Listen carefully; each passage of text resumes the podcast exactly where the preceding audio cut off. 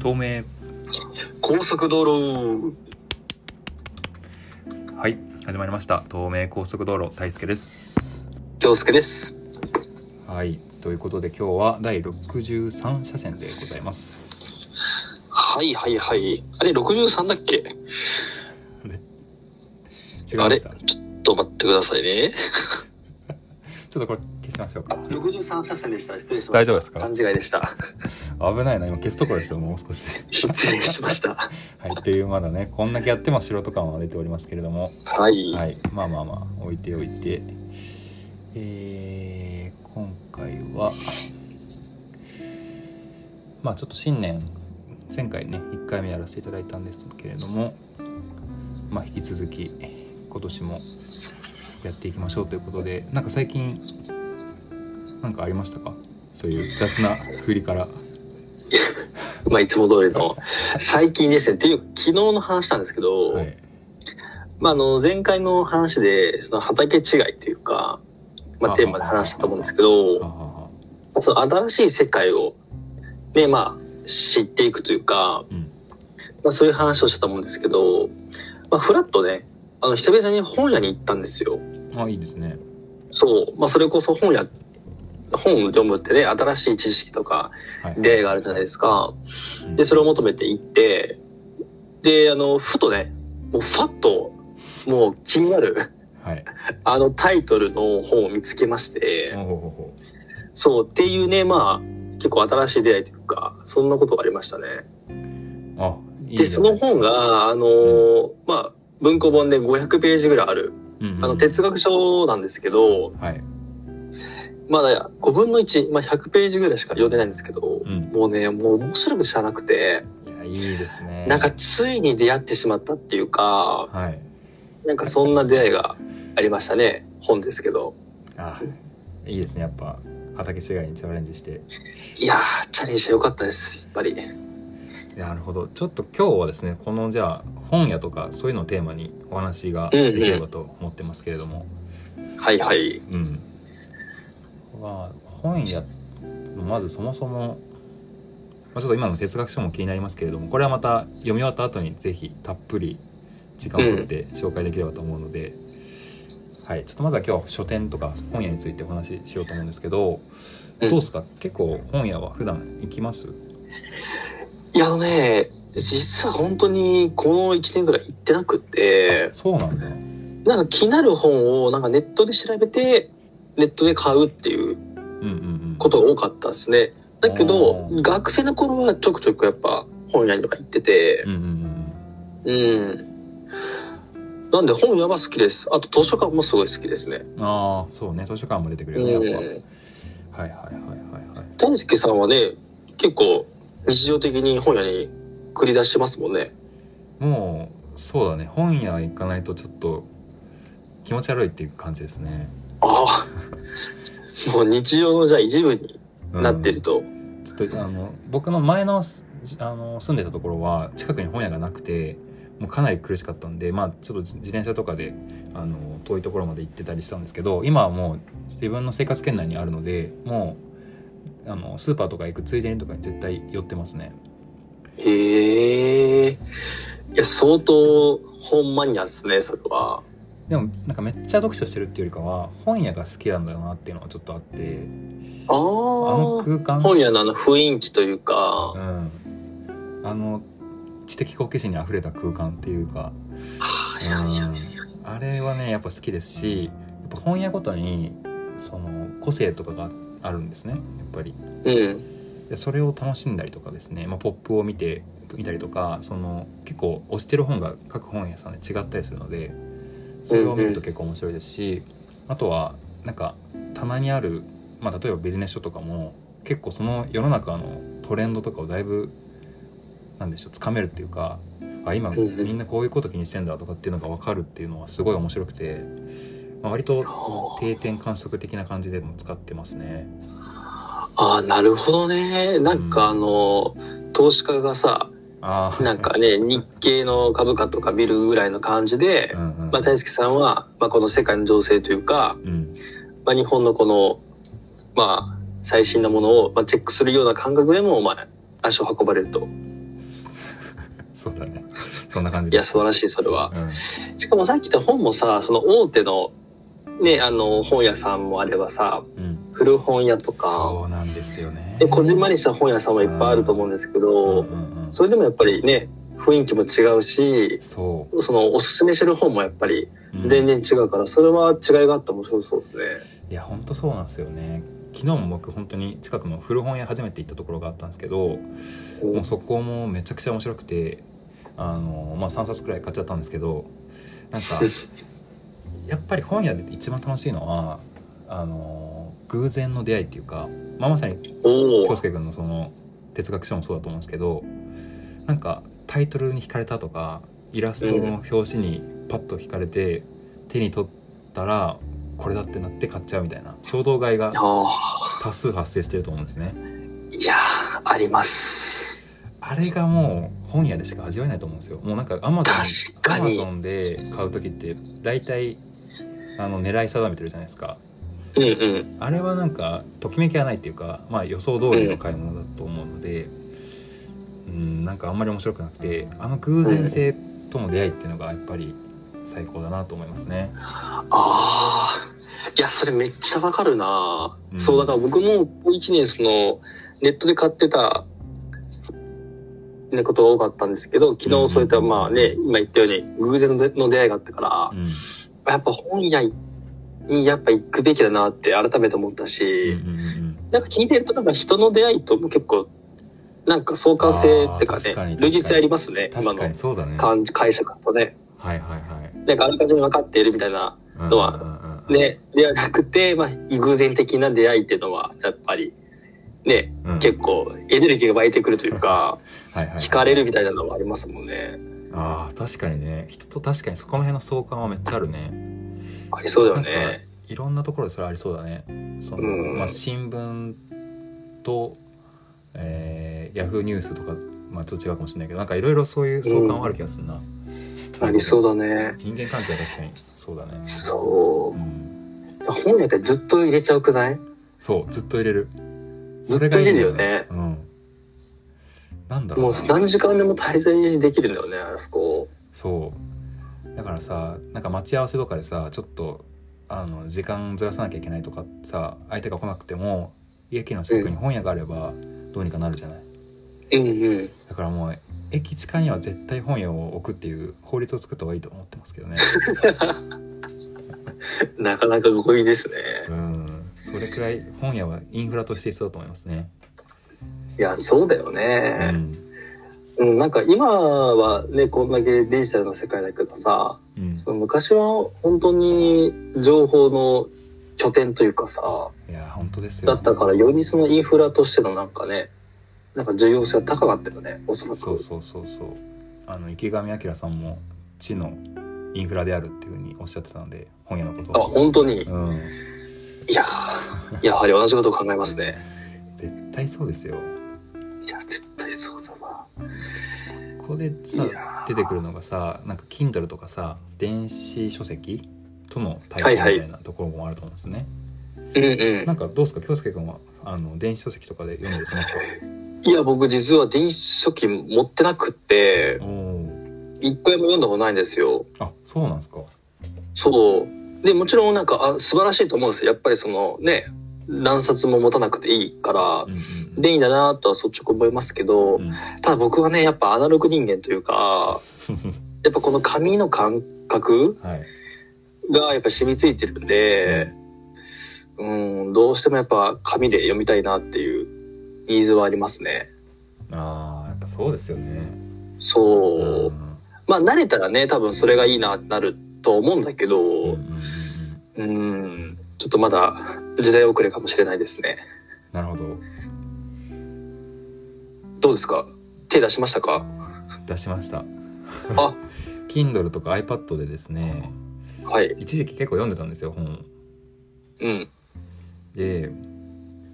あのまあ確かにそっちはそっちで便利なんですねそのマーカーを引けたりとかそこに書き込めたりとかする時もあっておー。あの割と自由自在にやれたりするのは便利だったんですけどなんか感覚としては読んでる感覚もないし読み終わった感覚がないっていうのが致命的だったんですよね。なるほど。うん、なので、ええイメージとしてすはごい、うんクー、クー、なんか、クールな感じだね、なんかね。そうなんか、そうなんですよええそうなんだ。なんかさヤフーニュースとかさ記事読んでさおわ読み終わったみたいな感覚あんまないじゃないあ、ないね。あれに近いというかあれの延長なんですよ、ええでこれは僕もいろいろ考えたらやっぱ身体性とかとも関わってるかなと思ってやっぱ本本のさ実際のものを持ってる時はさ重さとかを感じながらでページのどれ、あとどれくらいだろうとかっていうのを常に感じながらさめくって読んでるじゃない、うん。その身体感覚がやっぱり自分の読書体験にもつながっててでこのそれが電子書籍だと全くできないから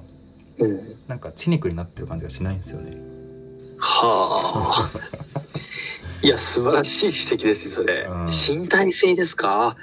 いでも、それですね、おそらくね。うん、かなりあると思うそこは、うん、かなりある。うん、そうなんかあとさその紙でそのさ線引いたりとか付箋とか貼るじゃんうんうんなんかそれでおぼ結構記憶に残る気がするんだよねうんうんなんかそのタブレットでもその線引いたり書き込みできるって口がなかったんですけど、うん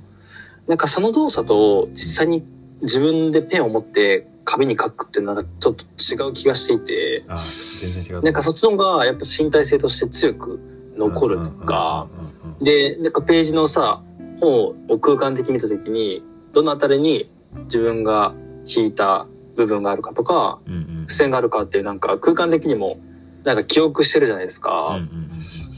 なんかそれも結構そのね読み終えたその感覚の差に影響するのかなみたいな、うんそうだねうんいやそれはあると思うだって僕らね大学受験の時必死にね2,000単語ぐらいね英語の単語帳をねむさぼるように確かね覚えてたじゃないですかうん確あかれのに時も、なんか何ページの左上にこの単語があってとかも全部覚えてたじゃないですか。いやそうそうそうそう一記憶してたうんそう、一語一句間違えずに。なんかそれに近いのかもしれないですね。いや確かにあれをさなんか iPad とかでやれって言われても多分できない気がするないやー、できないできよないよね。ね絶対できないわ今思ったらいやいー。いや、それ面白いね。やっぱデジタルとアナログの、やっぱ両方の良さというかう、んうんうんうん。うんなんか今テクノロジーはすごいとしても、アナログに決してたどり着けない。そうね。アナログの素晴らしさもあるし。そうそうそうそういやそうだよななんか絶対今思ったけど紙はなくならないなって思いましたねなんかうん。うん絶対嫌だもんな iPad だけで確かに暗記しろって言われても、おー絶対嫌だわ。今聞いてて。うんそんな感じになるんだったら、Kindle 買いませんわ。うん、そう思いますまあなんかもちろん持ち運びが楽だったりとかあの、うんまあ一つの、ねそうだねデバイスで大量の本にアクセスできるっていうのはもちろんいいところなんですうけど、ん。まあ、でもなんか逆に本を持っときたいっていうのもありましてね自分のお気に入りの本とかはなんかちゃんと自分の本棚に置いときたいとか、うんうんうん。そういうのもあったりしコレクター精神もちょっとあるんですけどなんかそういうのもありますけどね、ああ、それはある。俺コレクター、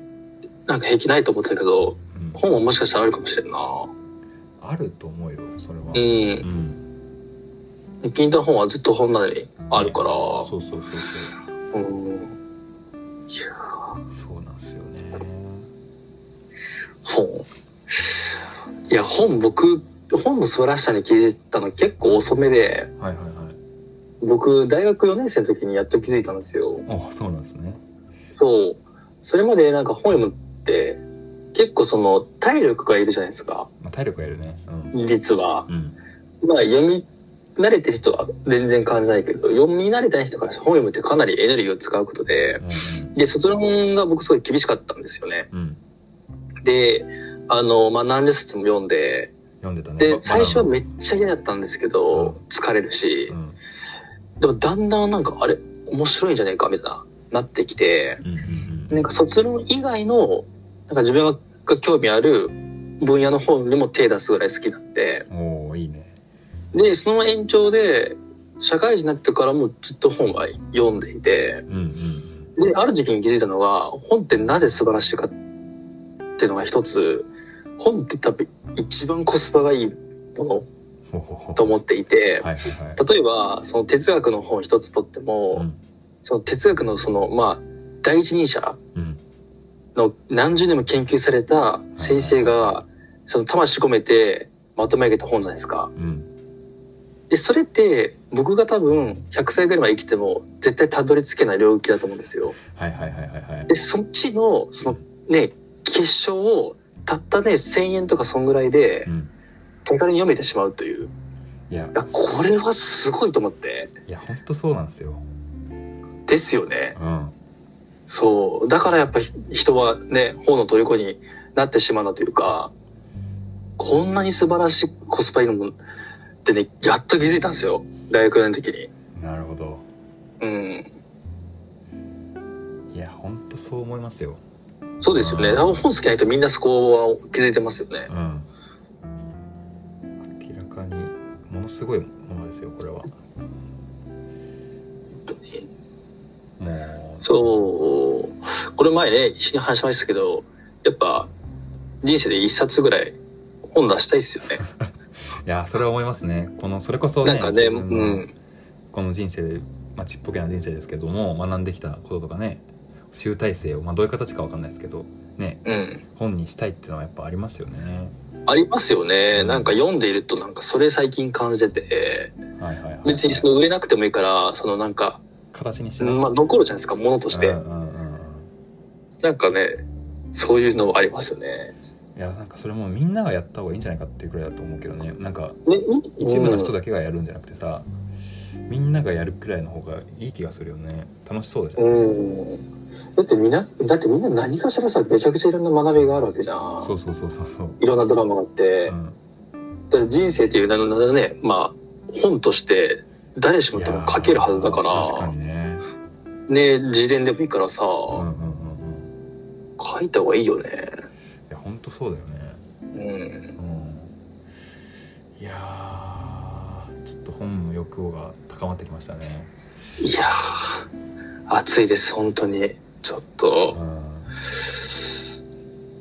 いやいやだからやっぱこれくらいね魅力的な本が本屋に行けばもう無数にあるわけじゃないですかジャンルごとに。うん。で本ってさ一冊ごとにその著者がいいてるわけじゃない著者の考えとかがいろいろ載ってるわけなんで、まあ、なんかなんだろういろんな著者とかの作品の作者の方がもう本屋に眠ってるみたいなイメージなんですよね。ああ、確かにね。で自分が本を取ってページを開いた時に初めて目を覚まして口を開いてくれるみたいな。そういうイージ。メージもちょっとあるんですよ。なんとも、なんかポエムっぽいとい うか、いや、まさになんか夢の国ですよね。いやすごい国なんですよ本当に。ねうん、え、地の巨人たちがね、数千人そう眠ってるんでいますから、。眠ってますから。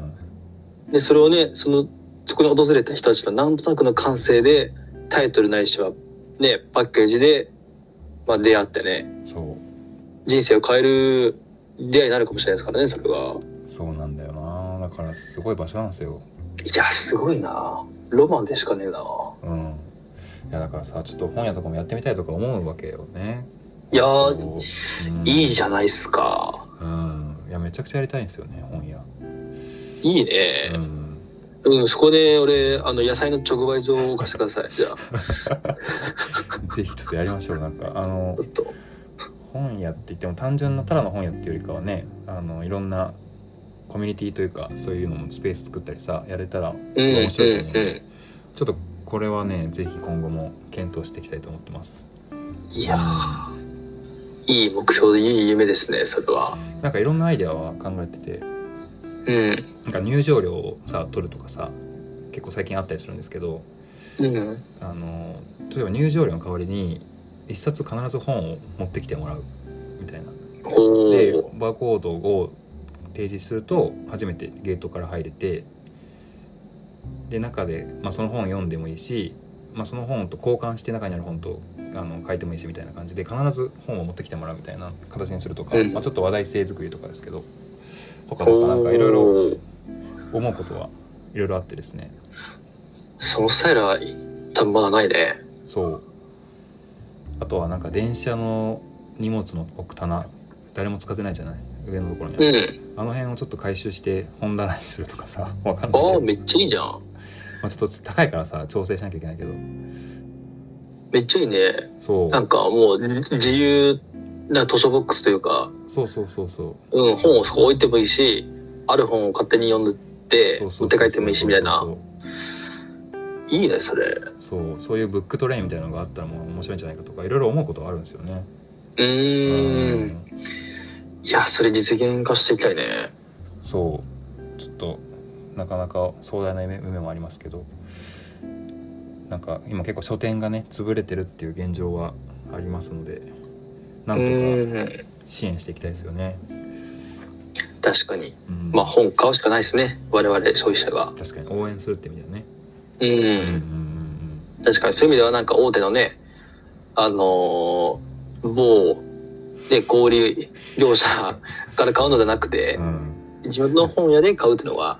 重要かもしれないですね。うんいや本当大手の某小売 EC 業者で買うとそっちに流れちゃいますからね。いや、そうですねうん。で、金がね、日本に残んないですからね。そ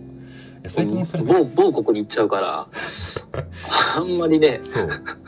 それ最近めっちゃ思うんですよねなんかさ結構2年くらい前まで僕もあんま考えが甘くてあの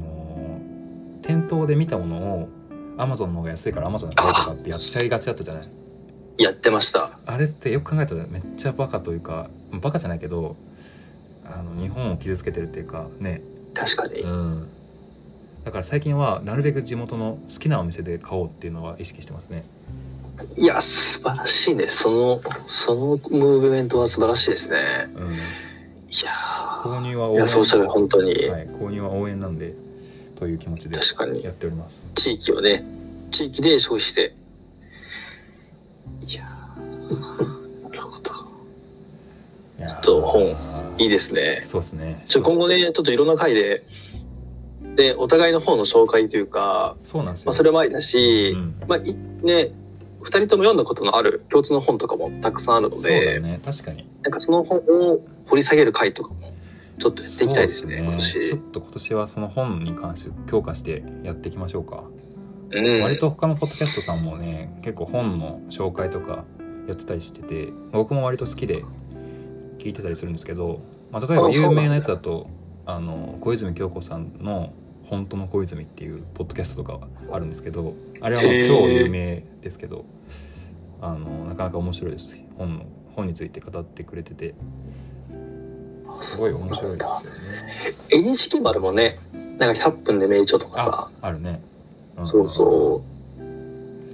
ちょっといろいうろいいねやっていきたいですねそれも。いやー、やっていきましょう。うん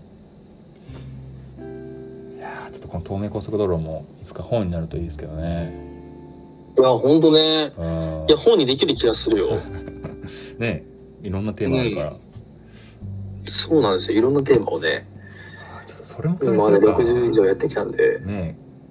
こんだけ数が多ければネタにたまるからね書けますよねう、そう、たまりますし、ん、もう話してることだからさ、自分たちの頭の中にあるわけじゃないですか。確かに、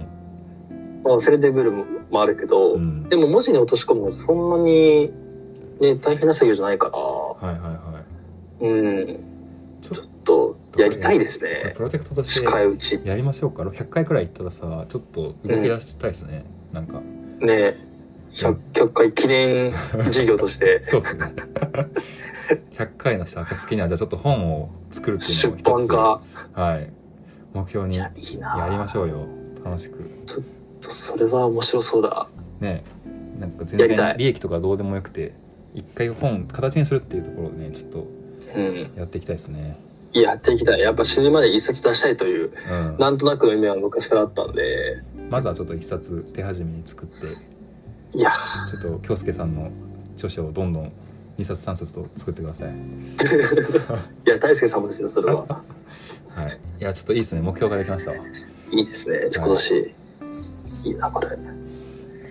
そんな感じですかね。て感じですね。はい、ちょっとじゃあ今後も本についてはより厚めに扱っていければと思いますのでよろいしやくお願いします。バンバンやっていきましょう。はい。じゃあ今日はこの辺りで終わりましょうかね。はい、今日も安全運転で。バイバイ。